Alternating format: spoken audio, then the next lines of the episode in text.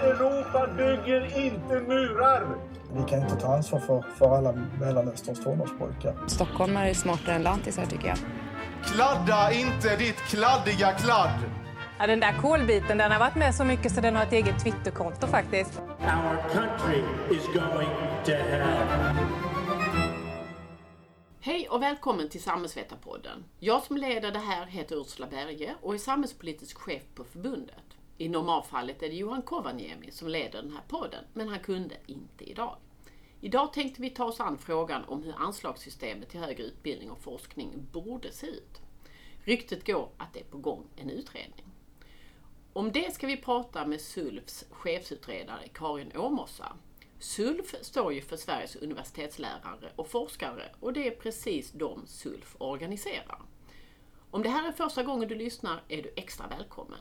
Välkommen Karin! Tack så hemskt mycket. 1993 kom det anslagssystem till högre utbildning och forskning som vi har idag. Sedan dess har vi haft ett otal utredningar om hur pengarna ska fördelas som det inte har blivit så mycket av. Så min första fråga till dig Karin blir ju då, har du och SULF större förhoppningar idag? Vi hade ju tillsammans ett seminarium i förra veckan där vi kunde konstatera i slutet att vi är lite pessimistiska.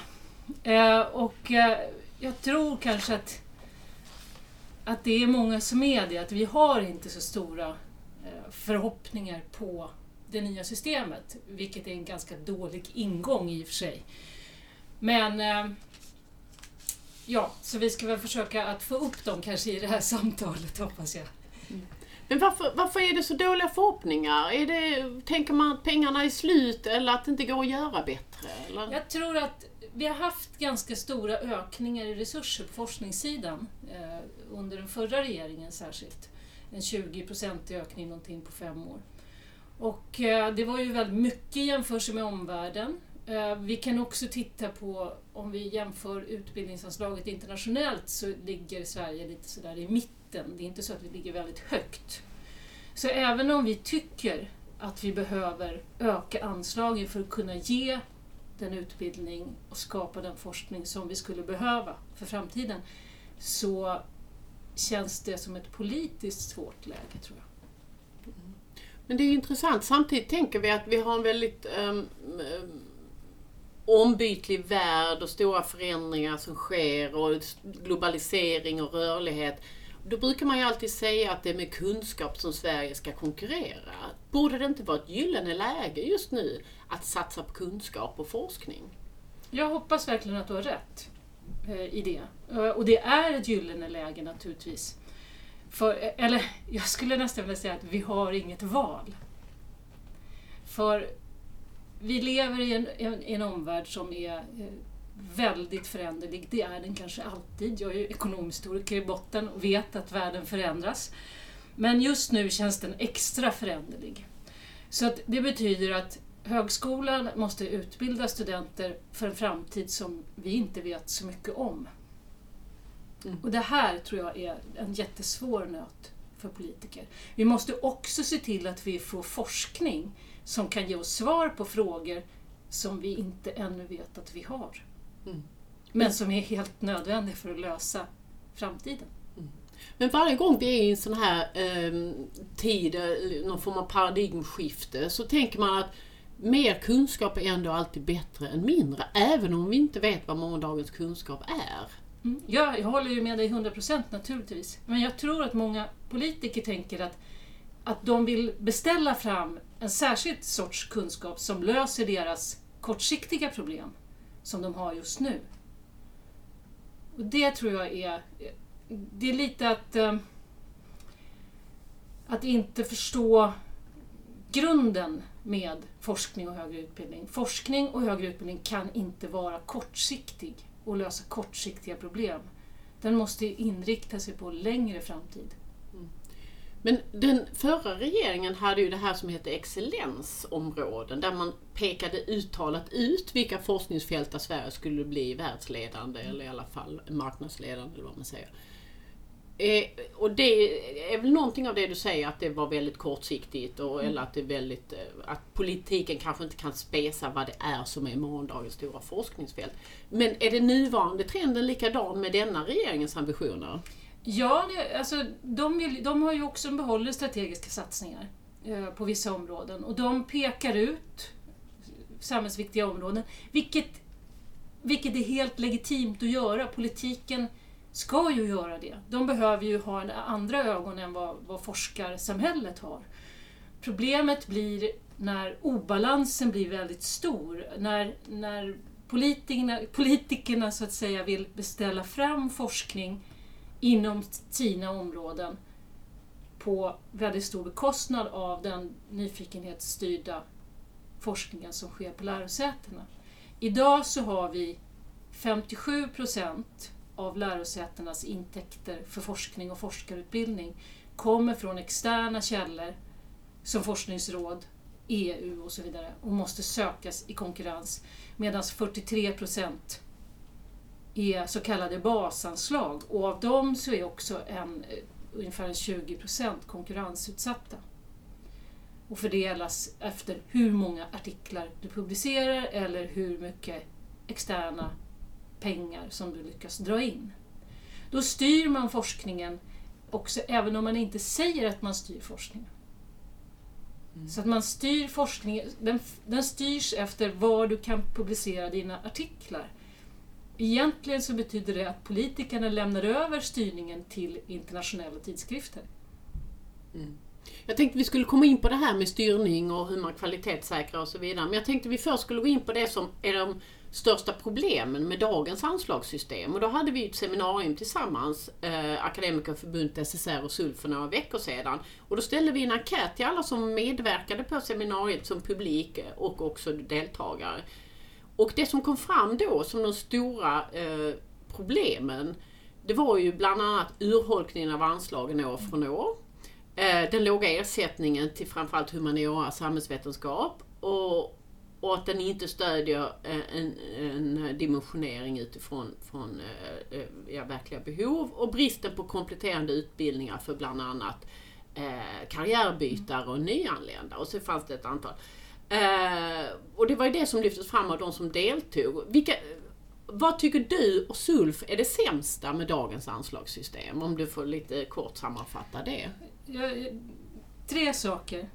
Dels det du nämnde, alltså urholkningen av resurserna genom ett pris och löneomräkningssystem som, som eh, har ett inbyggt effektivitetskrav i sig.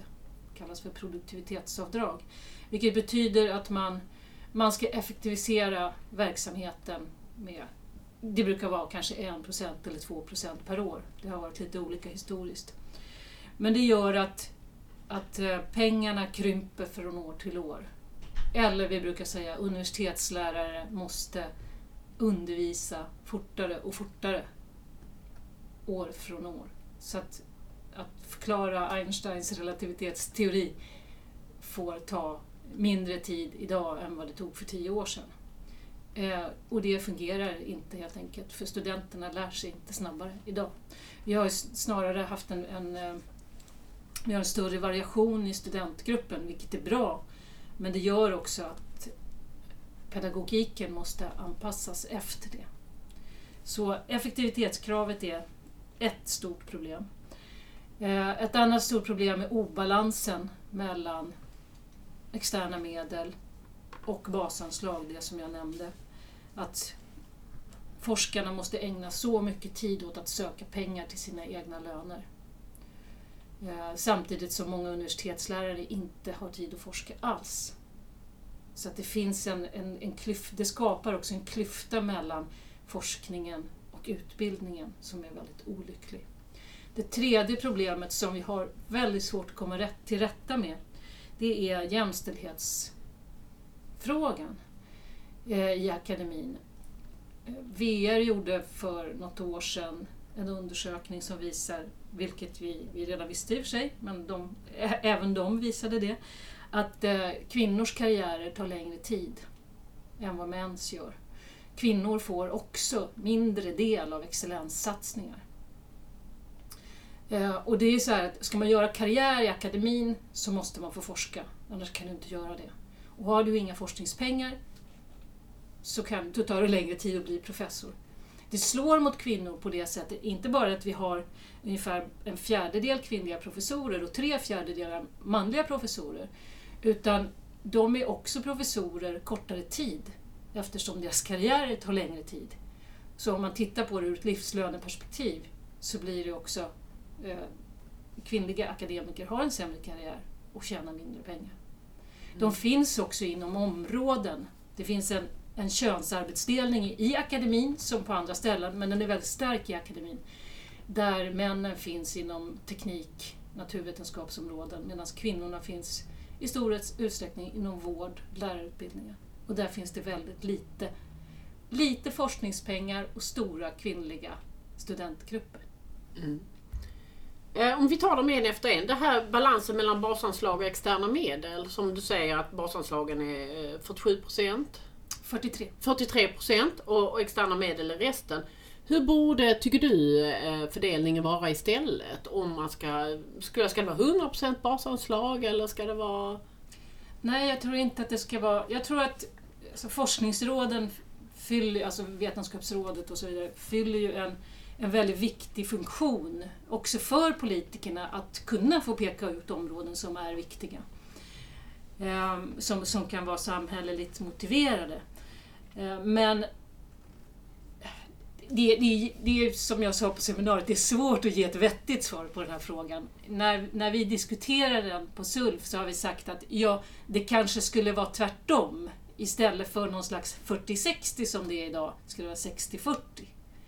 Samtidigt ska man veta, och och jag menar 60% basanslag, det är inte, det är inte orimligt. Det finns andra länder som har det i den storleksordningen.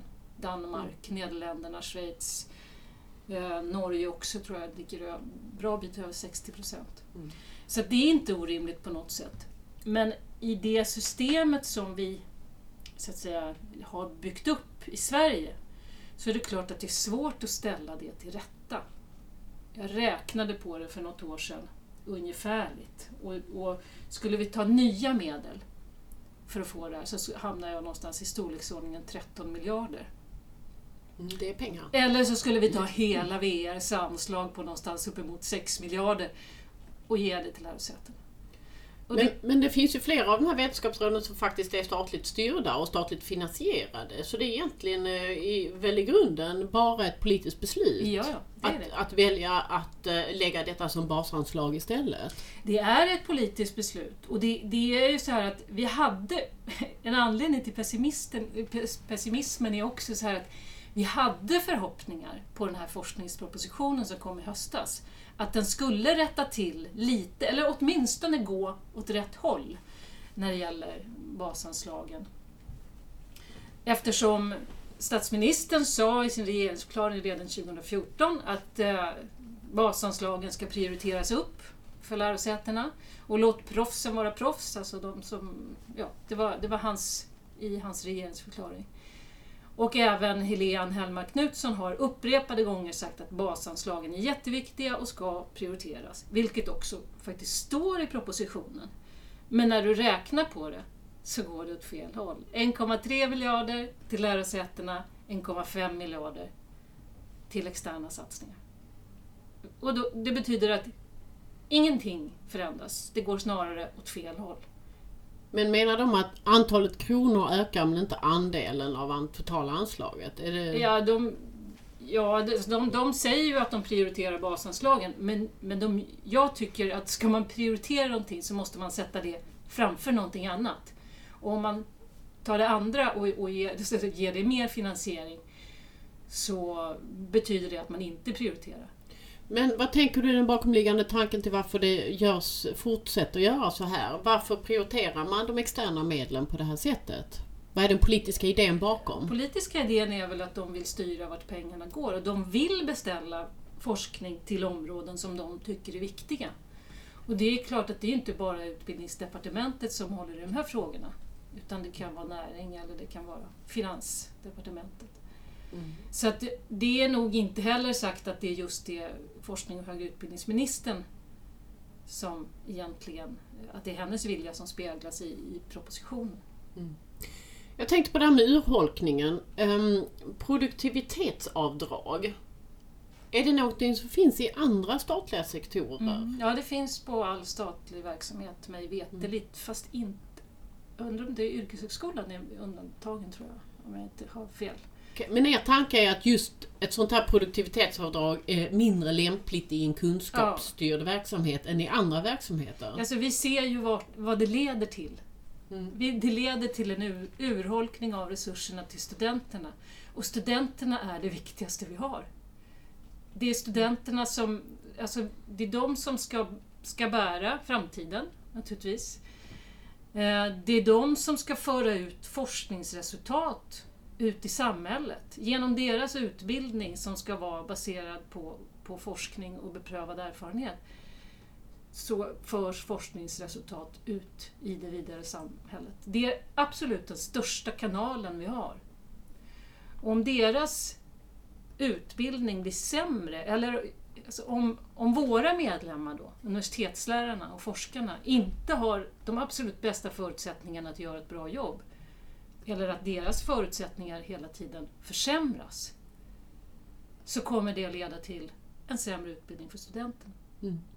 Men är detta speciellt just för högre utbildning? Att just här är det inte lämpligt med sådana här effektivitetskrav till skillnad från, vad vet jag, allting annat och militär och... Jag vill faktiskt inte lägga någon värdering i andra verksamheter för jag kan inte dem tillräckligt väl. Det finns säkert andra som skulle säga att det här är ett problem hos oss också. Men vi, vi ser konsekvenserna i den verksamhet som vi håller på med. Mm. Och där är det helt olämpligt. Om vi tittar på jämställdheten, hur skulle man lösa den här gordiska knuten eh, vad det gäller att eh, anslagssystemet och styrsystemet inom högre utbildning och forskning på ett bättre sätt skulle, skulle gynna jämställdheten? För den går ju verkligen med, med myrsteg framåt och det tar ju liksom decennier innan, innan vi når någon form av eh, vettig jämställdhet. Eh, Du har nämnt det här med basanslag kontra externa medel som, som också bidrar till det här. Vilka andra eh, åtgärder eller vilka konstruktionsfel finns i systemet idag som, som är dåligt för jämställdheten? Hur borde det vara istället? Så man, man fördelar ju... Alltså jag kan först säga så att det är lättare att se problem än lösningar i de här områdena. För det är otroligt svårt och komplext. Och jag tror att grunden, grunden ligger i en skev könsarbetsdelning. Alltså att kvinnor håller till inom vissa områden och män håller till inom andra områden. Och de områden där män håller till, de värderas högre. Eh, så att, men då är det så här, ska man lösa det så måste man antingen flytta på kvinnorna och männen så att det blir jämnare, eller så måste man flytta på pengarna. Det, det finns ingen annan väg egentligen. Så att, så att det blir mer pengar i de områden där det finns många kvinnor. Men jag tänker, det, om man tittar de senaste decennierna så är det ju så att det, det största förändringen vad det gäller eh, kön och högre utbildning är ju att kvinnor går in i, i högre utbildning i betydligt större utsträckning än män. Två av tre, tre inom högre utbildning är kvinnor och de dominerar inom alla ämnesområden förutom teknik och något naturvetenskapligt ämne. Eh, främjar inte det jämställdheten? Ehm, Det, är ju, det har ju varit så länge.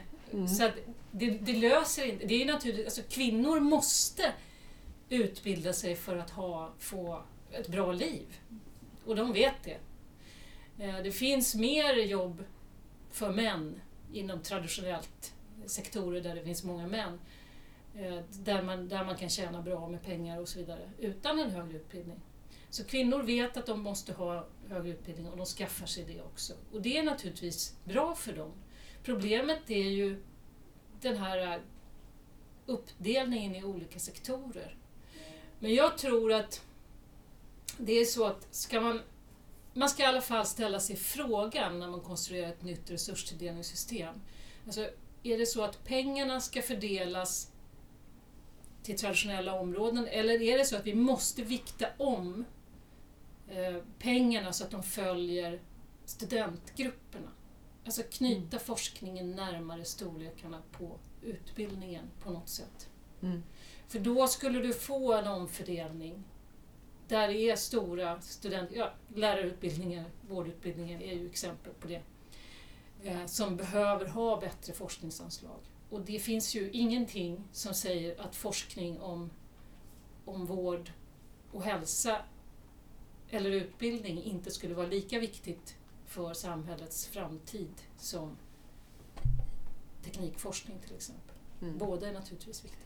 Men om man har samma summa pengar, nu kan man ju, ska vi diskutera det senare om, man, om vi, vi ska resonera så, men om man har samma mängd pengar, hur, eh, det, hur kan man lyckas med den här omfördelningen? Det låter som att man hotar väldigt många intressen på Ja, vägen. Det är jättesvårt. Jag tror inte att man jag tror inte att det går att göra fort eh, och jag tror att man måste tänka sig väldigt noga för vilka konsekvenser omfördelningar får, om det finns oönskade konsekvenser.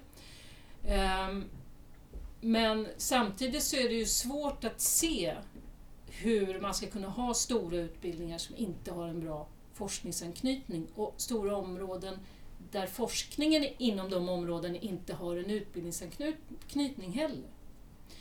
Så att, eh, men, jag tror att det var du som sa det efter seminariet vi hade. eh, Varför är vi så pessimistiska? Varför kan vi inte begära mer pengar? Vi kanske behöver mer pengar för att ställa till rätta det här. Faktiskt. Mm, precis. Jag tänkte säga, alltså Akademikerförbundet SSR är ju ett förbund som organiserar samhällsvetare och vi har ju bland annat fokuserat på det här med samhällsvetarpengen för, och, och konstaterar att man får ungefär det man betalar för. Att, Samhällsvetarpengen är ungefär hälften av en naturvetarpeng och den är ungefär en tiondel av en operapeng eller en mediapeng. Den är väldigt, väldigt låg vilket innebär att, att eh, det finns eh, väldigt många studenter som vittnar om att det är väldigt få lärarledda lektioner. Och vår representant på seminariet beskrev det som att, att eh, han gick på en utbildning med två timmar lärarledd undervisning per vecka och det anses, ansågs ändå vara en högkvalitativ utbildning i olika utvärderingar. Ehm, hur Ehm, och, och vad man också då ser det är ju att det minskar genomströmningen och examensfrekvensen och så vidare. Så att för oss är det ju ett centralt fält hur just humaniora och samhällsvetenskap kan lyftas eftersom det ändå är, är, är väsentliga fält eh, för en framåtsyftande samhällsutveckling. Men, men eh, ja, vi har varit inne på det tidigare. Hur ska det här gå till på ett vettigt sätt? Så det blir ju så med, med de områden som, som redan från början hade en lägre tilldelning, som, som humsamområdena så slår ju de här urholkningsmekanismerna hårdare. Regeringen, olika regeringar har försökt att rätta till det här genom att göra så kallade kvalitetsförstärkningar som egentligen handlar om att försöka hindra fallet och hålla sig ovanför någon slags skamgräns. Senast det gjordes var i budgeten i höstas, men då är de pengarna tidsbegränsade till 2019 när de, man höjde prislapparna, alltså för, eller studentpengen för de här områdena lite grann. Men har också sagt att ja, det kommer kanske dras tillbaka i 2019. Så att... Ehm, med logiken att då är problemet löst. Ja, och nej, jag tror med lo- logiken att de inte tyck, att de vill att lärosätena ska visa att de använder pengarna på, på ett bra sätt. Men det du säger om alltså hur, hur löser man det här? Ja, det är ju en uppgift. Vi, det kommer ju direktiv till ett nytt resurstilldelningssystem. Och det här är ju en av de sakerna som behöver lösas. Men tror du att den som sitter och skriver direktivtexten också har de instruktionerna att detta är ett problem som måste lösas? Ja, det tror jag, men det är inte säkert att det blir så i slutändan. För jag tror inte direktiven ligger kvar hos den som ursprungligen har skrivit dem nu, eftersom de dröjer så pass mycket. Eh, så de ligger säkert någon annanstans. Men jag tror, alltså jag... Jag, jag sitter också med i en grupp i EU som heter Moderniseringsagendan för högre utbildning. Och jag måste säga att i diskussioner på EU-nivå så är humaniora, samhällsvetenskap viktiga frågor och särskilt idag. Man har mycket rädsla för, för en samhälls, samhällsutveckling med populism, med, med radikalisering, stora migrationsvågor och så vidare. Så att där, där finns det, tycker jag, i alla fall en, en diskussion om det. Så det skulle förvåna mig om inte den diskussionen når in i regeringskansliet här. Men sen är ju frågan vad de gör åt det. Och det är ju kanske utredningens sak. Men också det här med lärarledda timmar. Jag tror att man... Det finns naturligtvis en skamgräns där. Vad, vad är rimligt? Två timmar i veckan är väldigt, väldigt lite. Men jag tror att det finns andra saker som är viktiga också och det handlar om lärarnas förutsättning att göra ett bra jobb. Alltså hur mycket tid har de för för och efterarbete? Hur mycket tid har de för att sitta ner tillsammans med sina kollegor och prata om hur gör man det här på bästa sätt? Hur utvecklar vi pedagogiken? Hur eh, granskar vi kritiskt det vi själva och våra kollegor gör? Hur, hur kommer vi framåt? Det är sådana saker som stryker på foten när det blir väldigt pressat ekonomiskt. Och där tror jag att vi är, särskilt i de här ämnena. Mm. En annan sak som vi som förbund har lyft fram är det här med eh, den extrema bristen på kompletterande utbildningar för mm. olika personer som till exempel behöver göra ett karriärbyte eller bara kompetenspåfyllnad mitt i arbetslivet. Eller nyanlända akademiker från andra länder som i väldigt stor utsträckning är just samhällsvetare.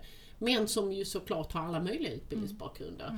Mm. Eh, är detta ett uppdrag för den reguljära utbildningen inom högre utbildning? Eh, och, och, och, vad är i så fall det uppdraget? För att, att det görs för lite nu vi, kan vi nog vara ganska överens om, men vem ska göra det? Mm.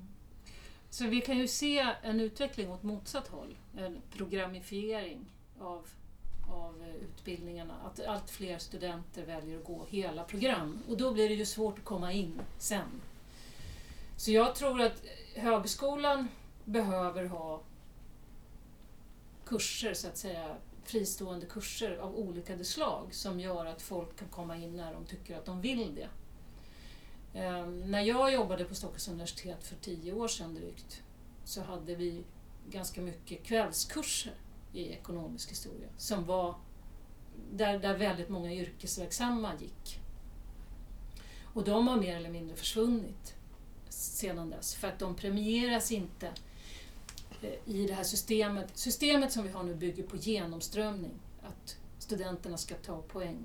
Och det kan man tycka, ja, det kanske är viktigt så. Men för den som är yrkesverksam och behöver vidareutveckla sig så kanske det inte är det som är det viktiga, att man får ett papper på det här, utan det är faktiskt det som man, man lär sig som är viktigt. Och då kan man fundera över, då tror jag att, att den nya resursutredningen måste fundera över hur plockar man upp de studenterna? Hur motiverar man de studenterna?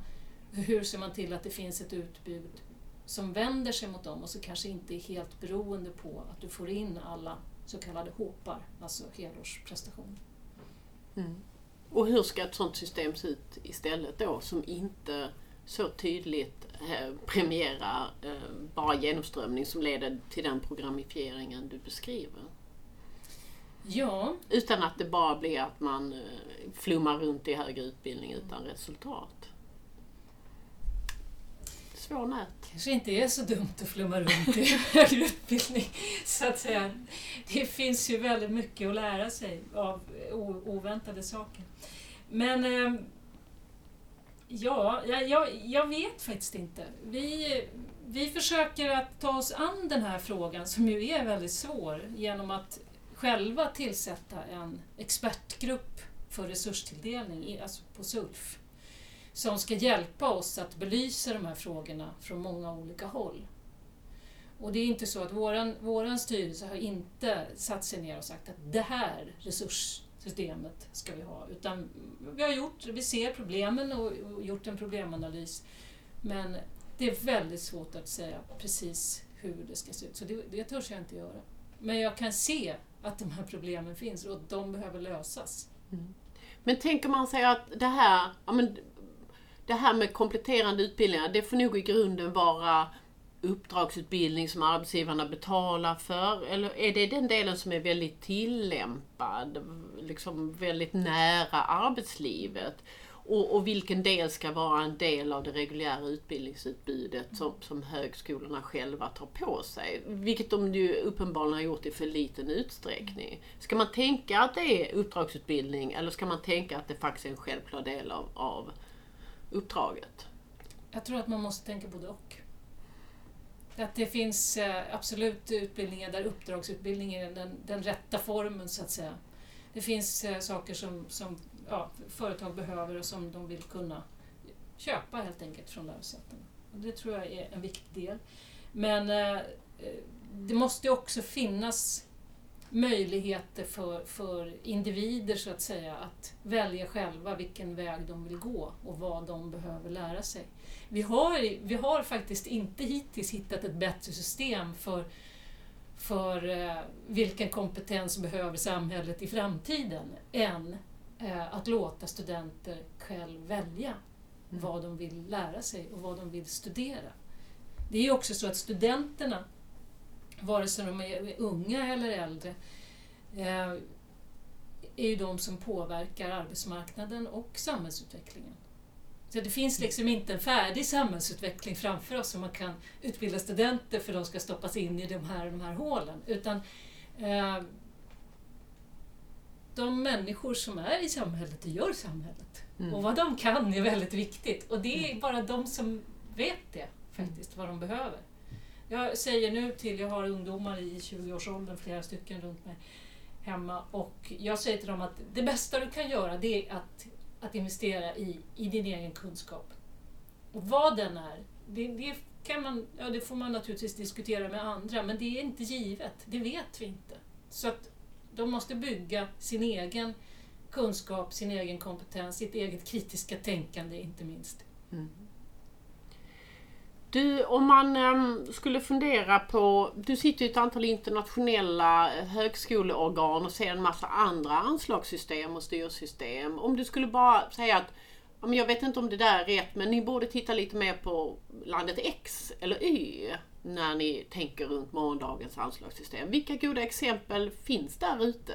Någon har väl tänkt mer än vi?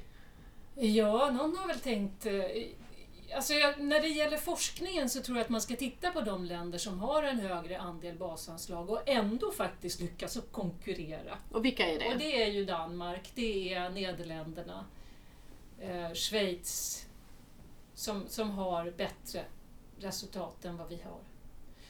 Eh, om man nu mäter i, i, i antal citeringar och sånt. Eh, och eh, de har också haft en bra utveckling, de har en högre andel basanslag.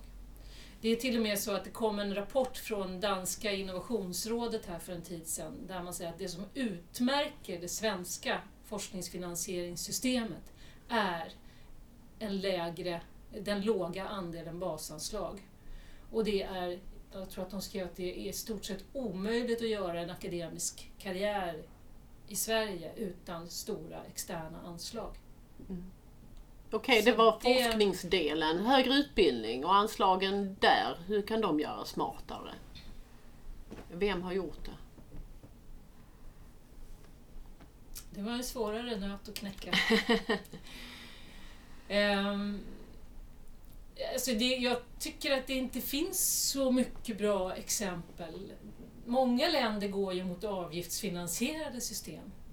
Och där England väl är det, det, det värsta exemplet där det kostar nu 90 000 pund tror jag per läsår för brittiska studenter och för andra studenter också för den delen. Och eh, det är ju, alltså EU strävar ju mot, eller de rekommenderar mer prestationsbaserade system. Men jag tror att det är fel väg att gå. Så att jag tror att eh, man måste tänka annorlunda. Jag tror vi måste gå före mm. i Sverige. Och såväl SULF som Akademikerförbundet SSR har ju ställt sig negativt till avgifter inom mm. högre utbildning ja. överhuvudtaget. Såväl ja. för, för svenska studenter och mm. EU-studenter så, såväl som för tredjelandsstudenter, mm. vilket ju faktiskt finns i Sverige mm. idag. Eh, lite ja nej-frågor här ska jag fundera på. Eh, delat anslag eller sammanhållet? Ja, det är en svår fråga. Jag skulle säga i idealvärlden så skulle det vara ett sammanslag, ett anslag. Då menar vi att, att alltså, högre i, utbildning i, och forskning ja, är en och samma pengapåse? I, I den bästa av världar, ja. Men eh, det finns nog eh, mycket oro för att eh, att det kan leda till effekter som inte skulle vara bra också. Så jag, nej, jag kan inte säga ja eller nej på den. Hopplöste frågan, forskare, ja och nej-frågor. Ja. Okej, det finns, eh, på seminariet så var det bland annat Eva Åkesson som är rektor vid Uppsala universitet som sa att hon var väldigt rädd för signalerna nu att det är mer politisk styrning på väg in i högre utbildning och den här autonomin och de självständiga lärosätena är hotade. Känner du det också? Ja, särskilt när jag satt och läste om forskningspropositionen inför det seminariet vi hade. Där står det ju tydligt att eh, jag tror faktiskt jag inte har någon anteckning här bredvid mig som, där det står. Ja, strunt i det. Um, ehm, jo, det står att um, det är för lite det står egentligen att det är för lite styrning idag och att uh, det är, för, det är för stor del av forsknings och utbildningspolitiken som är upp till lärosätena själva. Så att eh, de signalerna som både jag och som Eva Åkesson också tog upp där, det är att eh, de vill ha mer styrning och inte mindre styrning. Och det är oroande, tycker jag. För att eh, det är ju också så att vi har, vi har vissa politiker nu men vi kan också vara smärtsamt medvetna om att det inte är de politikerna kanske som vi har efter nästa val eller valet efter det. Och därför är det viktigt att akademin ändå får ha, att det får finnas en tröghet i det systemet. Att de inte kan styra snabbt, att de inte kan styra hur mycket som helst. För då kan vi få ja, konsekvenser som vi inte vill ha helt enkelt. Mm. Jag slogs av Eh, på seminariet att det var ju väldigt många som befinner sig i sektorn som var där och som, ja men vi har pratat om tidigare, den här pessimistiska inställningen att ja men vi får inte mer pengar i alla fall. Och så tänkte jag, jag hörde överbefälhavaren som spesade nu här hur mycket mer pengar försvaret behöver. Nu ska ju alla pengar till försvaret känns det som. Och då, då hade han bland annat skrivit en promemoria som var sekretessbelagd att 6,5 miljarder till behöver mm. de och han mm. tänker inte spesa eh, vad, det behövs till. Mm. Det bara behövs. Mm. Jag tänker att Ja men om, om ÖB kan säga så om försvaret. Mm. Alltså kunskapsutveckling i ett samhälle mm. är väl i någon mening det bästa försvaret ett samhälle kan ha. Varför, varför finns det inte mer mod i sektorn? Eh, jag, jag, tror att det har att göra med omvärlden, alltså att vi mäter oss mot omvärlden och vi har haft flera ekonomiska kriser de senaste åren. Eh, där Sverige faktiskt ändå har jämförelsevis satsat på utbildning. Så att jag tror att vi, det kan vara efterdyningen av det. Men eh, jag tror absolut att du har rätt att vi behöver kräva mer pengar. Mm. Jag tog som exempel på, på seminariet, vilket jag gärna gör här också, att när man tittar på sådana siffror, hur stor andel av varje årskull som, som eh, eh, startar högre utbildning före 25 års ålder eller vad det är, så ligger vi på 43 mm. procent, mm. något sånt där. Där Sydkorea ligger mm. på 65. Hur kan man tänka sig att att inte höja den här andelen av de som börjar högre utbildning skulle kunna vara en framgångsrik väg. Alltså jag, jag, jag vet faktiskt inte. Jag förstår inte överhuvudtaget den utgångspunkten. Och, och, Sydkorea och ett helt, helt drös med andra asiatiska mm. länder har ju ökat sin mm. andel på fruktansvärt kort mm. tid. Mm.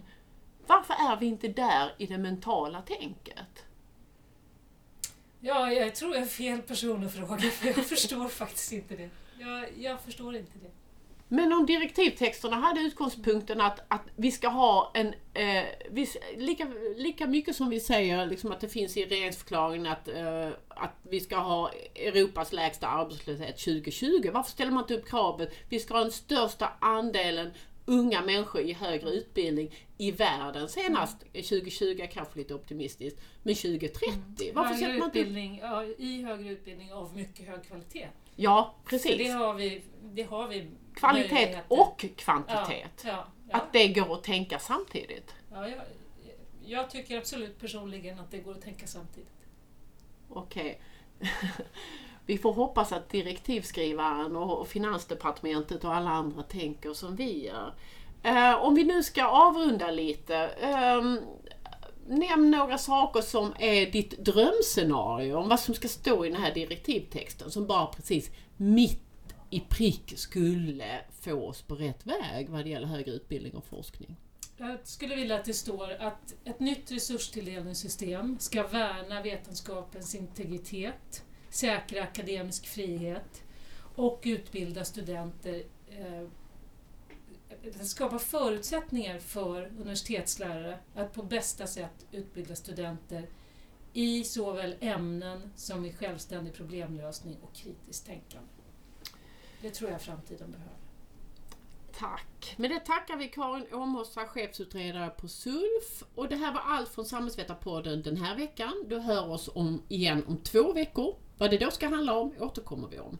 Samhällsvetarpodden görs varannan vecka och fångar upp stora samhällspolitiska händelser de senaste veckorna med en tydlig facklig vinkel. Prenumerera gärna på oss på de ställen där du brukar hitta dina podcasts och glöm inte att betygsätta och kommentera. Samhällsvetarpodden görs av Akademikerförbundet SSR, Sveriges ledande samhällsvetarförbund.